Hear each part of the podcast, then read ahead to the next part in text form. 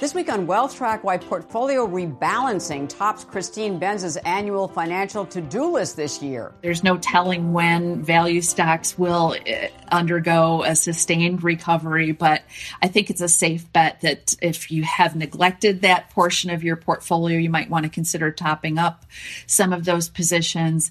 And then the international relative to U.S. Uh, performance is also something well worth looking at. Morningstar's personal finance guru this week on Consuelo Mack Wealth Track. Funding provided by Morgan Le Fay Dreams Foundation, Clearbridge Investments, Royce Investment Partners, Matthews Asia, First Eagle Investment Management, and Strategas Asset Management. Hello and welcome to this edition of Wealth Track. I'm Consuelo Mack. 2020 was a year for the record books. A once in a century global pandemic, unprecedented massive monetary and fiscal stimulus, a brief deep recession, and the shortest bear market in U.S. history, a record breaking stock market rally, the continuation of near record low interest rates, and the election of a new president with a very different policy agenda. It was also another year of extreme divergences in stock market performance. Once again, stocks way outperformed bonds. U.S. stocks sprinted ahead of international ones, and growth outdistance value. That divergence means the composition of many portfolios has changed dramatically. Morningstar's personal finance guru Christine Benz provided us with some examples. A portfolio of 50% U.S. stocks, 50% high quality bonds 10 years ago would now be nearly 75% stocks and less than 30% bonds. A portfolio with a 50 50 split between U.S. and non U.S. stocks a decade ago would now be about a 70 30 split today. And a portfolio with 50% U.S. growth stocks and 50% U.S. value stocks 10 years ago would be more than 60% growth and less than 40% value today. Portfolio rebalancing is just one of the actions on Christine Benz's financial to do list this year. Morningstar's Director of Personal Finance is joining us for the third year in a row to help us get in personal financial shape. Benz, a Wealth Track regular, is an acknowledged personal finance guru. She has held the title of Morningstar's Director of Personal Finance since 2008. She is one of the most productive and helpful people I know. She writes daily personal finance columns for Morningstar, does interviews and podcasts, and is the author of several books, including 30 Minute Money Solutions, a step by step guide to managing your finances, and also the Morningstar Guide to Mutual Funds Five Star Strategies for Success. We started the discussion by asking her if the events of 2020 call for any big changes. Well, there are a few things that I think people should have on their radars for 2021. One is that we did have a big recovery in the equity market, part of a long running rally in stocks. So I do think that for people who haven't shifted around the contents of their portfolio, if they've been nicely hands off, they've enjoyed growth. But I do think it's time for many people to rebalance their portfolios. And that's particularly important for people who are getting closer to retirement. They need to make sure that they have at least some safe assets in their portfolio. So that's one thing. We've also seen yields drop through the floor, seemingly, where we've got really low yields today. And then potentially, you know, we may see some tax changes down the road. So while it's usually not a great idea to be too preemptive in terms of thinking about tax positioning or what may or may not change in Congress, it's nonetheless something to have on your radar as you're thinking about 2021. So let's talk about the retirees and the pre-retirees. You know what you just said. If you're getting closer to retirement, you need some more defensive uh, investments and you know safer investments. So, but again, given you know the low interest rates, uh, where do you go for safer investments that you're you know you're not going to basically lose your purchasing power? Right. It's a, a, really important question, which is one reason why it's such a hard sell to get people in retirement to part with their equities to buy bonds, which, as you say, have in some cases negative yields on a real right. basis. On a real basis. Um, but mm-hmm. the basic idea, I think, when you're structuring your in retirement portfolio is that you want to have some safe assets that you could draw upon so that you wouldn't have to touch your equity assets if they saw a big decline. So I like the idea of retirees who have the wherewithal to do so, holding actually 10 years in maybe a portion would be in liquid reserves as well as in high quality fixed income assets. Yes, yields are really miserly today, but the idea is that those assets, especially bonds, have historically been good ballast for equities. So when equities have gone down, they've typically enjoyed a little bit of a bump up in terms of their value. So if you can swing it, I like the idea of holding 10 years worth of, of portfolio withdrawals.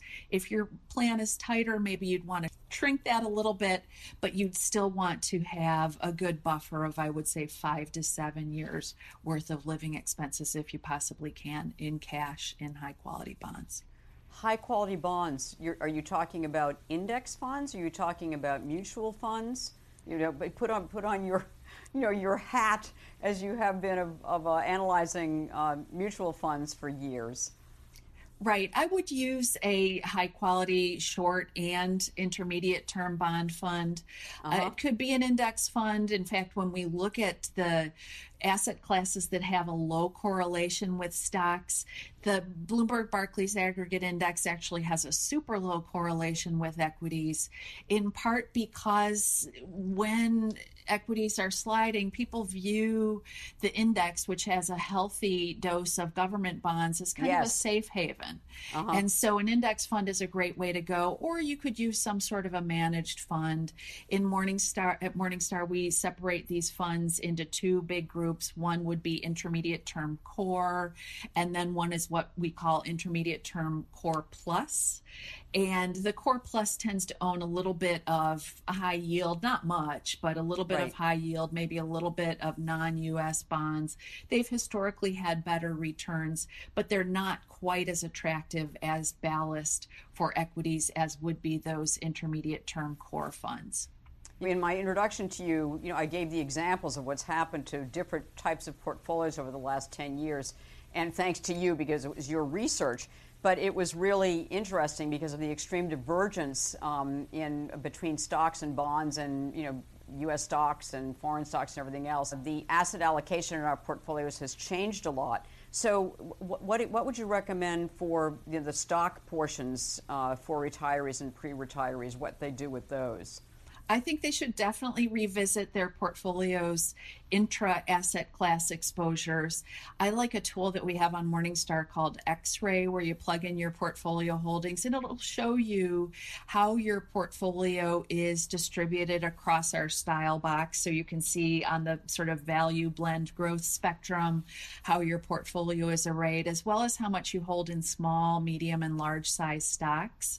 And mm-hmm. so for people who have been paying close attention to their portfolios, they know that it's that sort of large, mid growth part of the style box that has performed tremendously well over the past right. several years. So see if you can't do some repositioning there. Uh, there's no telling when value stocks will uh, undergo a sustained recovery, but I think it's a safe bet that if you have neglected that portion of your portfolio, you might want to consider topping up some of those positions. And then the international relative to U.S.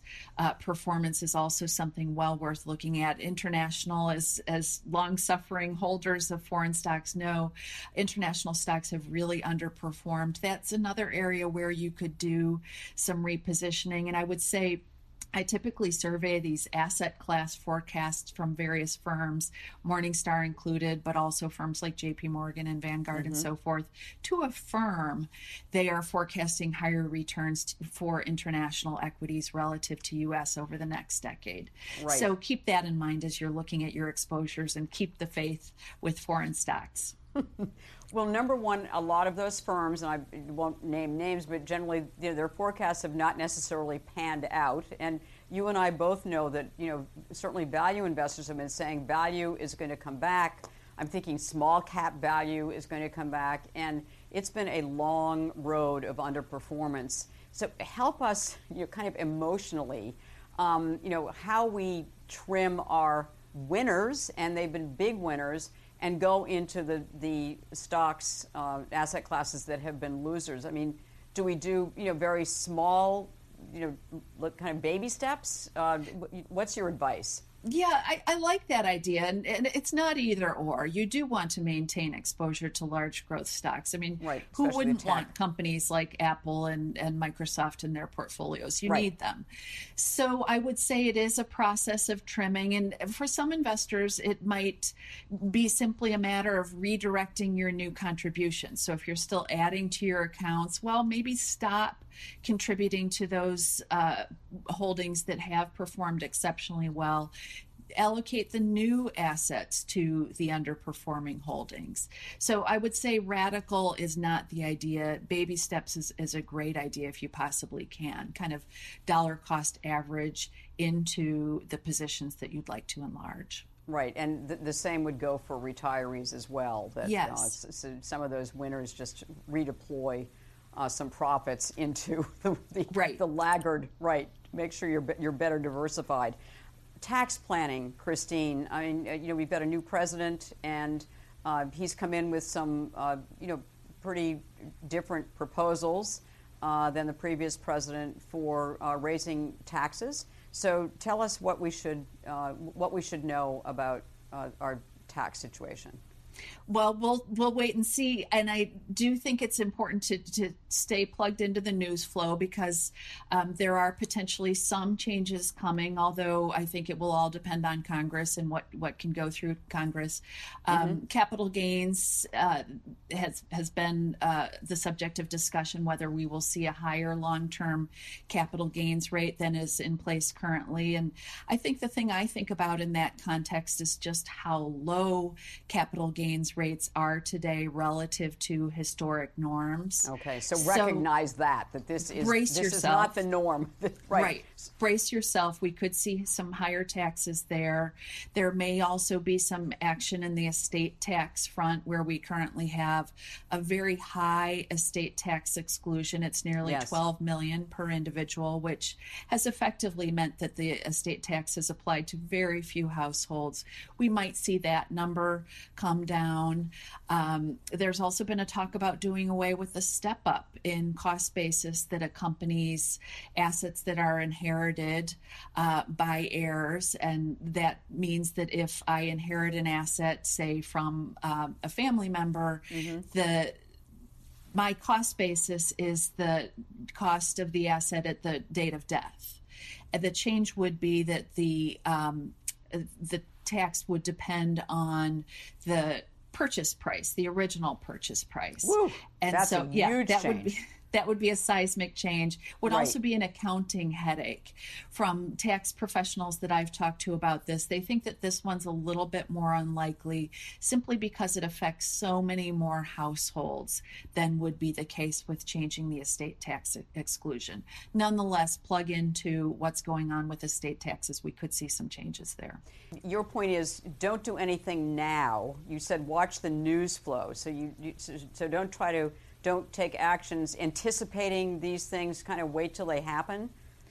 Possibly, Is that although what you're saying? I think I think it's important to rec- to remember that the broader trend is that we have very low tax rates today. Yeah. So some things like doing conversions to Roth IRAs, for example, converting traditional IRA assets to Roth can make sense because you can take advantage of today's what we think are low tax rates to pay the taxes today in exchange for tax free withdrawals down the line. I think that also embellishes the value of doing contributions to mm-hmm. Roth accounts if you are a person who's still adding to your accounts. The fact that tax rates are low today relative to historic norms really does uh, underscore the value of, of making those Roth contributions versus traditional. And, and I, some other things that you've talked about. So, for taxable accounts, that there are things that we should consider doing as well that's just smart, uh, right? regardless of what happens with tax laws. Right. Everyone's heard about a strategy called tax loss selling, where you're looking around yes. for losing holdings in your portfolio. Another thing to consider would be tax gain harvesting. And that means what? Well, that means that if you expect that you'll be in a higher tax bracket in the future than you are today, you might preemptively sell some winning securities. You can reset your cost basis in those securities. You can even rebuy the same security because there's no wash sale for securities that you are rebuying. Mm-hmm. And um, you can rebuy them, reset your cost basis to the higher level so that eventually when you do sell, potentially if tax rates are higher, your tax bill will be lower. And this is particularly attractive for people who find themselves in the 0% tax bracket for long term capital gains. It's not a big segment of the population, and it's even a smaller segment of the investing population, but nonetheless, that's something to consider if you if you are in that uh, long term capital gains bracket where you're not paying any taxes to make changes. You know, some people, because of the pandemic, uh, have found themselves actually in a lower tax bracket uh, because their businesses, their, their jobs, their income streams have been affected. What can they do? Well, it's it's a good question. Um, they could consider doing conversions as well, of assuming that they have the funds to pay the taxes due right. on right. those IRA conversions. But that's a strategy for them. Some of the tax gain harvesting may make sense for people in that situation as well. Those would be a couple of the key things that I would call out because we do have a lot of people who are in temporarily low tax brackets because right. of the income disruptions that you cite. And, and, I guess another thing that you've mentioned is delay decisions that deliver a big tax benefit. So don't do it when your you know when your income is lower. But if, if you're going to you know make a big charitable contribution or take a big you know deduction, a loss or whatever, uh, to hold off on that until your, your income has gone up again. Yeah, that's such a good point that if you are in a low tax bracket, you'll get less bang for those deductions. So if you expect, for example, you you'd be in a higher tax bracket and you want to make a big charitable contribution, you may be better off doing that at a later date. So this is also a good spot to get some tax advice if you find yourself in that situation. Right.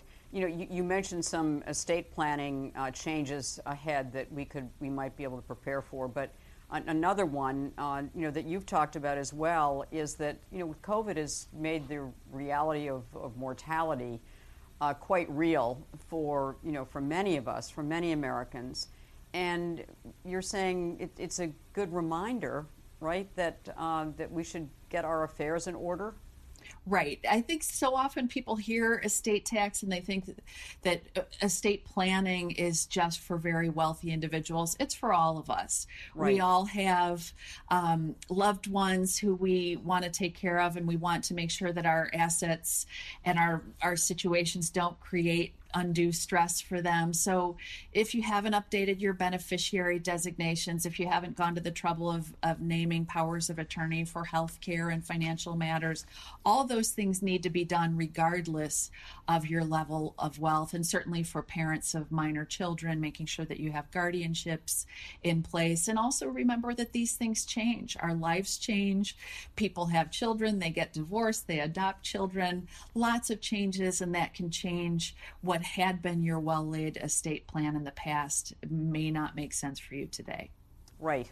Uh, another issue that, that you've uh, mentioned is it's a time to consider cost cutting. And again, the pandemic, you know, with things that we normally would have spent money on, we're just not, and kind right. of reassessing um, the fact of, of what we need or we don't need. So you're saying con- conduct a cost audit of your portfolio as well. Absolutely. The late Jack Bogle used to say that in investing, you get what you don't pay for. And I think that that's just such a good piece of advice when you think about your portfolio. Look at every level of cost. And we've certainly seen investors being very cost conscious in terms of choosing index funds and exchange traded funds instead of active funds. But don't just stop there.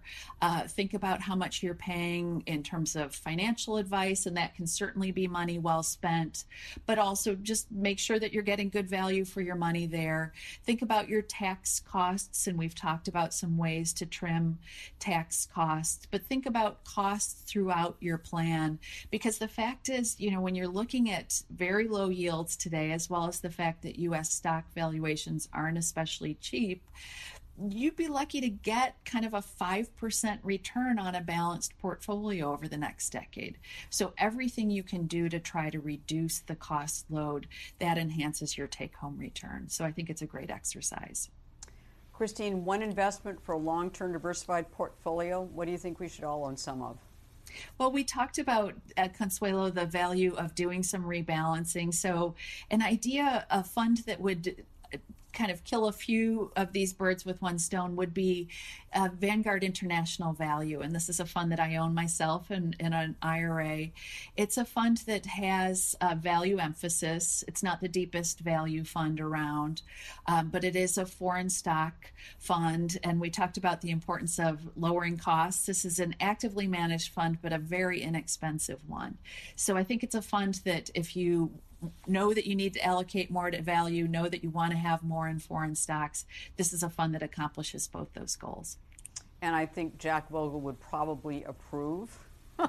he liked the pure index funds, so he does he like not. pure index funds. You're right, but it is his the firm that he founded at any rate. Yes. So the low cost um, it still applies as well to their uh, to their actively managed funds. Christine, speaking of to-do lists, is there something different that you're doing in your to-do list uh, this year that you wouldn't normally have done in other years?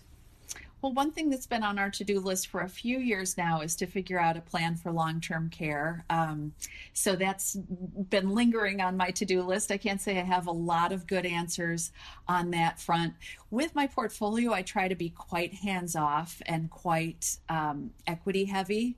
Mm-hmm. So I try to um, not peek too much. But on the other hand, you know, I'm 10 years older than I was when this rally started. So right. I probably should begin taking some money out of stocks and, and begin parking it um, increasingly into bonds, not cash yet, because I'm not quite ready to retire, but um, certainly probably need to get a little bit more fixed income exposure in my portfolio.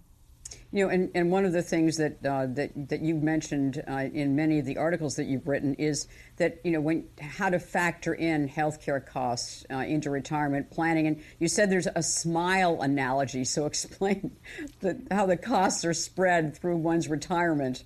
Right. My colleague David Blanchett heads up retirement research for Morningstar Investment Management, and he's done research on patterns of retiree spending. And he has noted that when you look at aggregate retiree spending over the life cycle from, say, age 65 through into the 90s, what you see is kind of that smile pattern. And it's pretty intuitive for those of us who have uh, helped older adults through their life stages.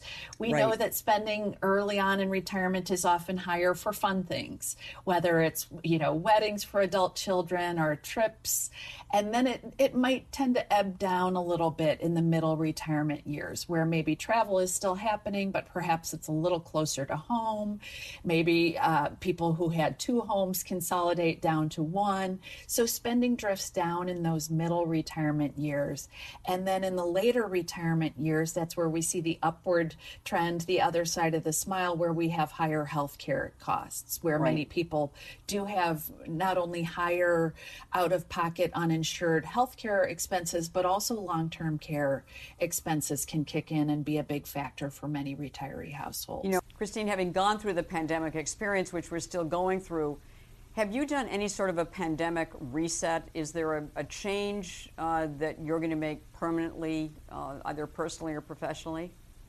A couple of things, Consuelo. That's such a good question. One is I've been trying to get more sleep, and I love getting more sleep. And I found, you know, without commuting, that it does give a little bit more leeway to get things done while also getting more sleep. So even if I return to a more frenetic schedule, my hope is to continue to make more time for sleep because it, I just see the rewards in doing that. And another thing that we've been trying to do is exercise every day in some fashion, whether it's taking a walk or I do yoga. Um, I want to try to continue to incorporate that into my daily routine, not just, you know, the four times a week. So those would be a couple of things that I plan to incorporate on an ongoing basis. And then finally, I would say I've been spending a lot of time thinking about mindfulness uh, with respect to my activities and trying to make sure that I'm just not doing things rotely, but really thinking about is this something I, I want to do? Do I want the TV on right now or whatever it might be? Just trying to be a lot more mindful and purposeful about my activities. And that's something I plan to continue doing after this pandemic is over, too. Those are great ideas. Thanks for sharing them. Thank you. Christine Benz, thank you so much for joining us on Wealth Track. As always, it's a real pleasure to have you on. Consuelo, it's always my pleasure. Thank you so much.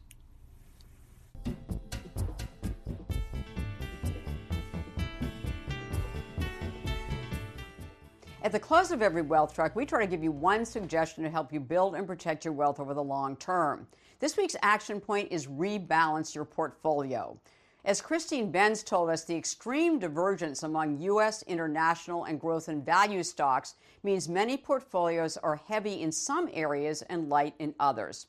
This is a good time to review, adjust, and possibly raise some cash to build up emergency funds in the process. Well, next week we look at China's comeback from COVID with Robert Horrocks. He's Matthews Asia's Chief Investment Officer. For those of you active on social media, continue to connect with us on Facebook, Twitter, and our YouTube channel. Thanks for sharing your time with us. Have a super weekend and make the week ahead a healthy, profitable, and productive one.